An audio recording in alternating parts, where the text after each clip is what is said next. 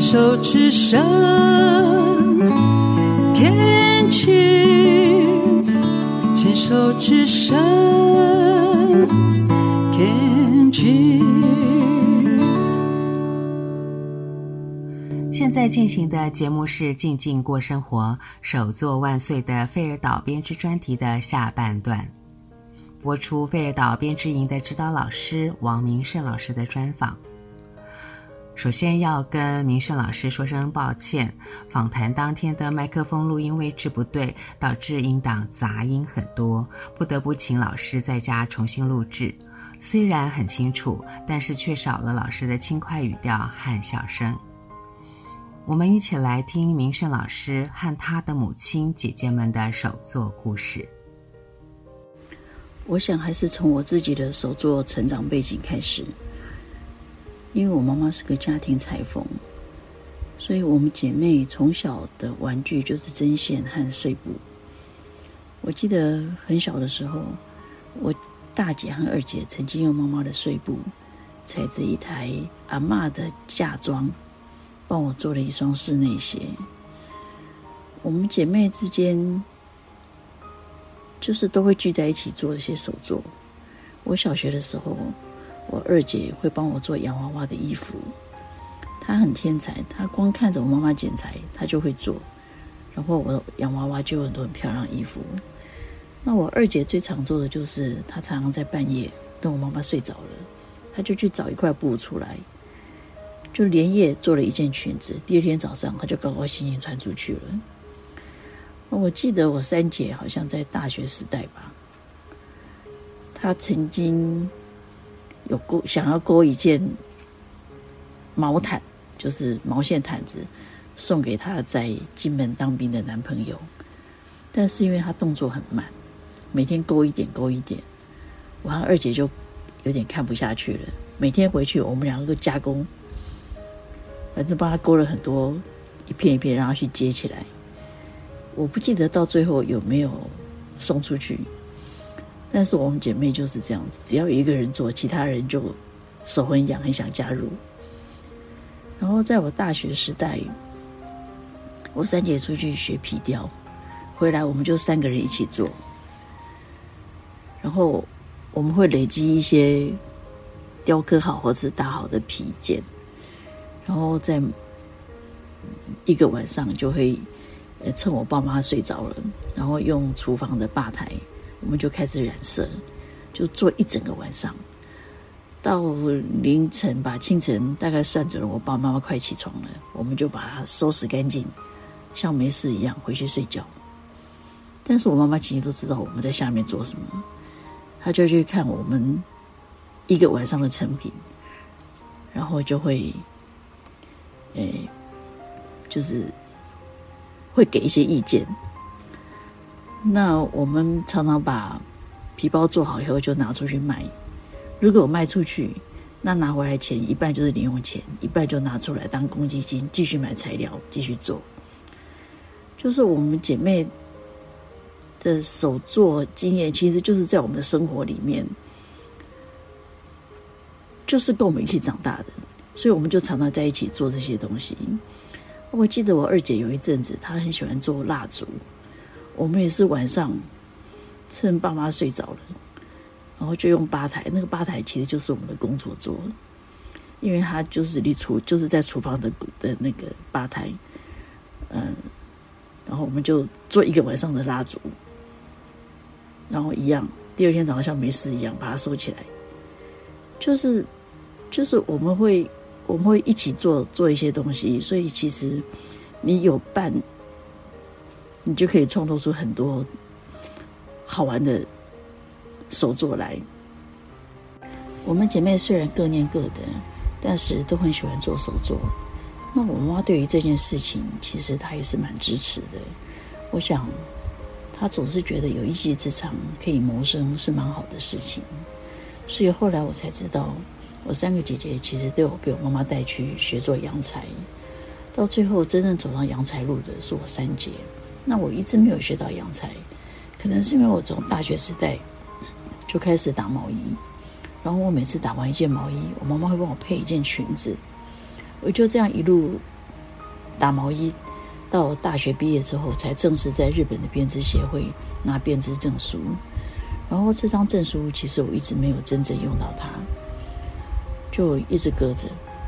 到一九九零年，我在美国开始接触到欧美编织的时候，我才发现那个其实是另外一个世界。因为欧美的编织书以叙述为主，然后他们的用色、他们的编织方法，其实都跟日本系统的编织，嗯，不太一样。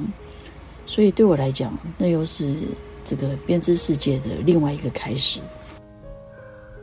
很羡慕明胜老师有这样的手作成长环境，姐妹们相互学习同乐。我国中时期的家政作业都是妈妈做的，或许是母亲知道我是一头栽进去就没日没夜的沉溺其中，无法自拔，荒废学业，所以呢，从来都不让我接触。那么我真正开始接触手作，孩子都上小学了。明胜老师是怎么开始认真的编织呢？九五年回来台湾之后，其实我有一阵子没有打毛衣，因为太热，然后有小孩。到最后开始认真编织，是因为被我先生刺激到了。因为有一天他从外面回来，跟我讲说，他开车的时候听到广播在介绍。有哪边可以补毛衣？他说：“我这毛衣破了，你可不可以帮我拿去补？”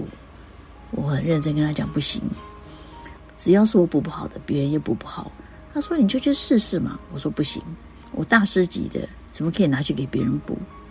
这虽然是玩笑话，但是从此我很认真，几乎是每一年帮他打一件外套。然后最近几年来，我觉得台湾编织界有一点不太一样。因为我们以前都走日本系统的，所以我们接触到的毛线也都是日本系统的。那欧洲线我们其实嗯接触的算少。这几年呢，很多毛线工作室陆续成立，那他们进的线就不是走日系的，所以那个就眼界大开，然后你就觉得有这些毛线来编织。是一件很好的事情，然后我就很认真的开始，又开始编织，然后一直遇到 Rachel，我才会在他的工作室陆陆续续开一些课程。那我，我自己其实没有设计织图，但是我很希望我每次开课，我都希望来学习的人能够把喜欢的织图变成自己可以穿的衣服。因为每一种织图并不见得适合我们自己，可是你又喜欢它，所以我希望来学的人都能够了解自己的身形适合穿什么样子的衣服，然后把你喜欢的织图变成自己可以穿的衣服。像这次的编织营就很好玩，每个人的身形都不一样，然后有人就选择自己的配色，你就从中间，其实我也学习到很多。虽然这次编织营的主题是 stick，但是我想我们学到的都不只是这个技巧而已。那 stick 这个很好玩，其实这也是我最近几年接触到的一个新的织法。那就是因为我们要配色，所以能够在正面操作是最好的。那正面操作就减少了正反织的不顺畅，但是你就必须解决要开扣洞，还有领口的方法。所以就有这个 stick 方式产生。那 stick 很好玩，就是它必须剪开。很多人对这个剪开毛线这件事情是很犹豫的，但是这个技法，你只要一学会以后，你会上瘾的。编织在明胜老师的生活里的分量有多少？那编织对我来讲，就是一种沉淀心情的方式。我发现，我只要拿起针。坐在工作桌前面，我就可以慢慢沉淀一整天的心情。然后我觉得打毛衣的时候其实是很平静的，我会专注在这个这件衣服上面。我通常不太会开很多战场，我会专心的把一件织完。但是在一件织完到下一件开始之前，我觉得就会有点焦虑，因为你不晓得要开始织哪一件。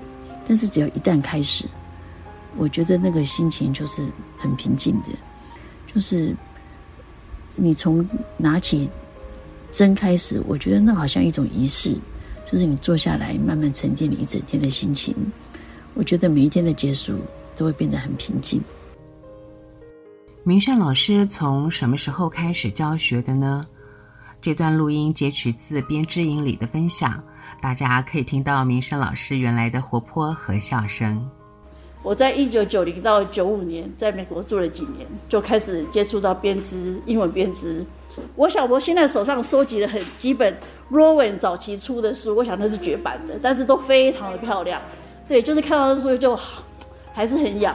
回到台湾生了小孩之后，有一阵子没有打，但是在 Rachel 工作室开之前，反正我也有一阵子，我和 Rachel 其实哎不认识，但是到了他工作室之后，我他也很。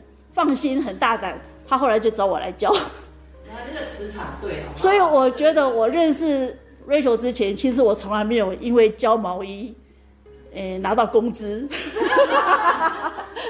我很多年前就帮我学姐，她说想打一点毛线，她毛毛，她说她不会打，那她请我帮她打。我就打完以后，我想说反正我就是打，打完给她，她就送我一包咖啡豆，她说这包咖啡豆给你。让你先生知道编织也可以赚钱。我说好。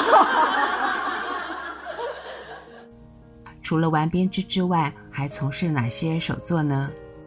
我跟大部分的手作人一样，都不只接触一样的手艺。我其实还有做拼布跟 bobbin lace。那做拼布，可能是因为从小对布的喜好吧。我记得小时候，我妈妈带我去衡阳路。博爱路那边买布的情况，我就是跟布一直有接触，一直到我自己开始玩拼布的时候，我也是背着我女儿在拼布店逛。那我记得她还没有上幼稚园之前，每次去拼布店，我都会让她买一块布，结果几次下来。她每次买的布都不一样，买了十几片。我有时候想想，觉得这有点像是一种家族的传承吧。反正我们就是几代、三代，好像都跟布有关。bobbin lace 是我在美国接触到一个比较稀有的手艺。那它就是在一个枕头上面用很多支 bobbin，就是木棍，然后在上面操作。那 bobbin lace 其实跟我们打毛衣一样，它就是两个最基本的嗯步骤，就是我们打毛衣是上针下针，那包边就是一个 twist 跟一个 cross，但是这种组合起来，嗯，它就是有很多种变化。那 bobbin lace 它有很多种不同的派别，嗯，有的是就是每一种 lace 它都有它的特色，但是就是大同小异，它就是在一个披露上面。用很多支把柄，很多条线，这种手工比较繁复的手艺，其实在工业革命之后就大量的被机器取代。那现在在欧洲方面，他们有意识到说这种手艺的，嗯，就是很少人在做了，所以他们其实很积极的在培养年轻人，在恢复，希望大家可以。继续做这个手艺，我觉得不管任何手艺，它都是有温度的。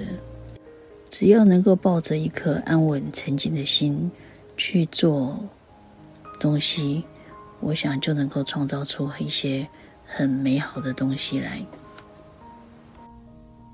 是啊，安静沉稳的手作，除了沉淀心情，更能创造出许多美好的东西来。老师提到的 bobbin lace，曾经在英国女王伊丽莎白一世时期发展到最高峰，大量应用在上流贵族精致的服装装饰上。这种手工编织的蕾丝，使用的是长得像线轴或者是小木棍的梭子来作为工具。中文翻译有线轴蕾丝、棒槌蕾丝、梭子蕾丝等等。是否挑起喜欢手作的人的好奇和兴趣呢？网络搜寻 bobbin lace，b o b b i n l a c e，bobbin lace，有不少影片教学和介绍哦。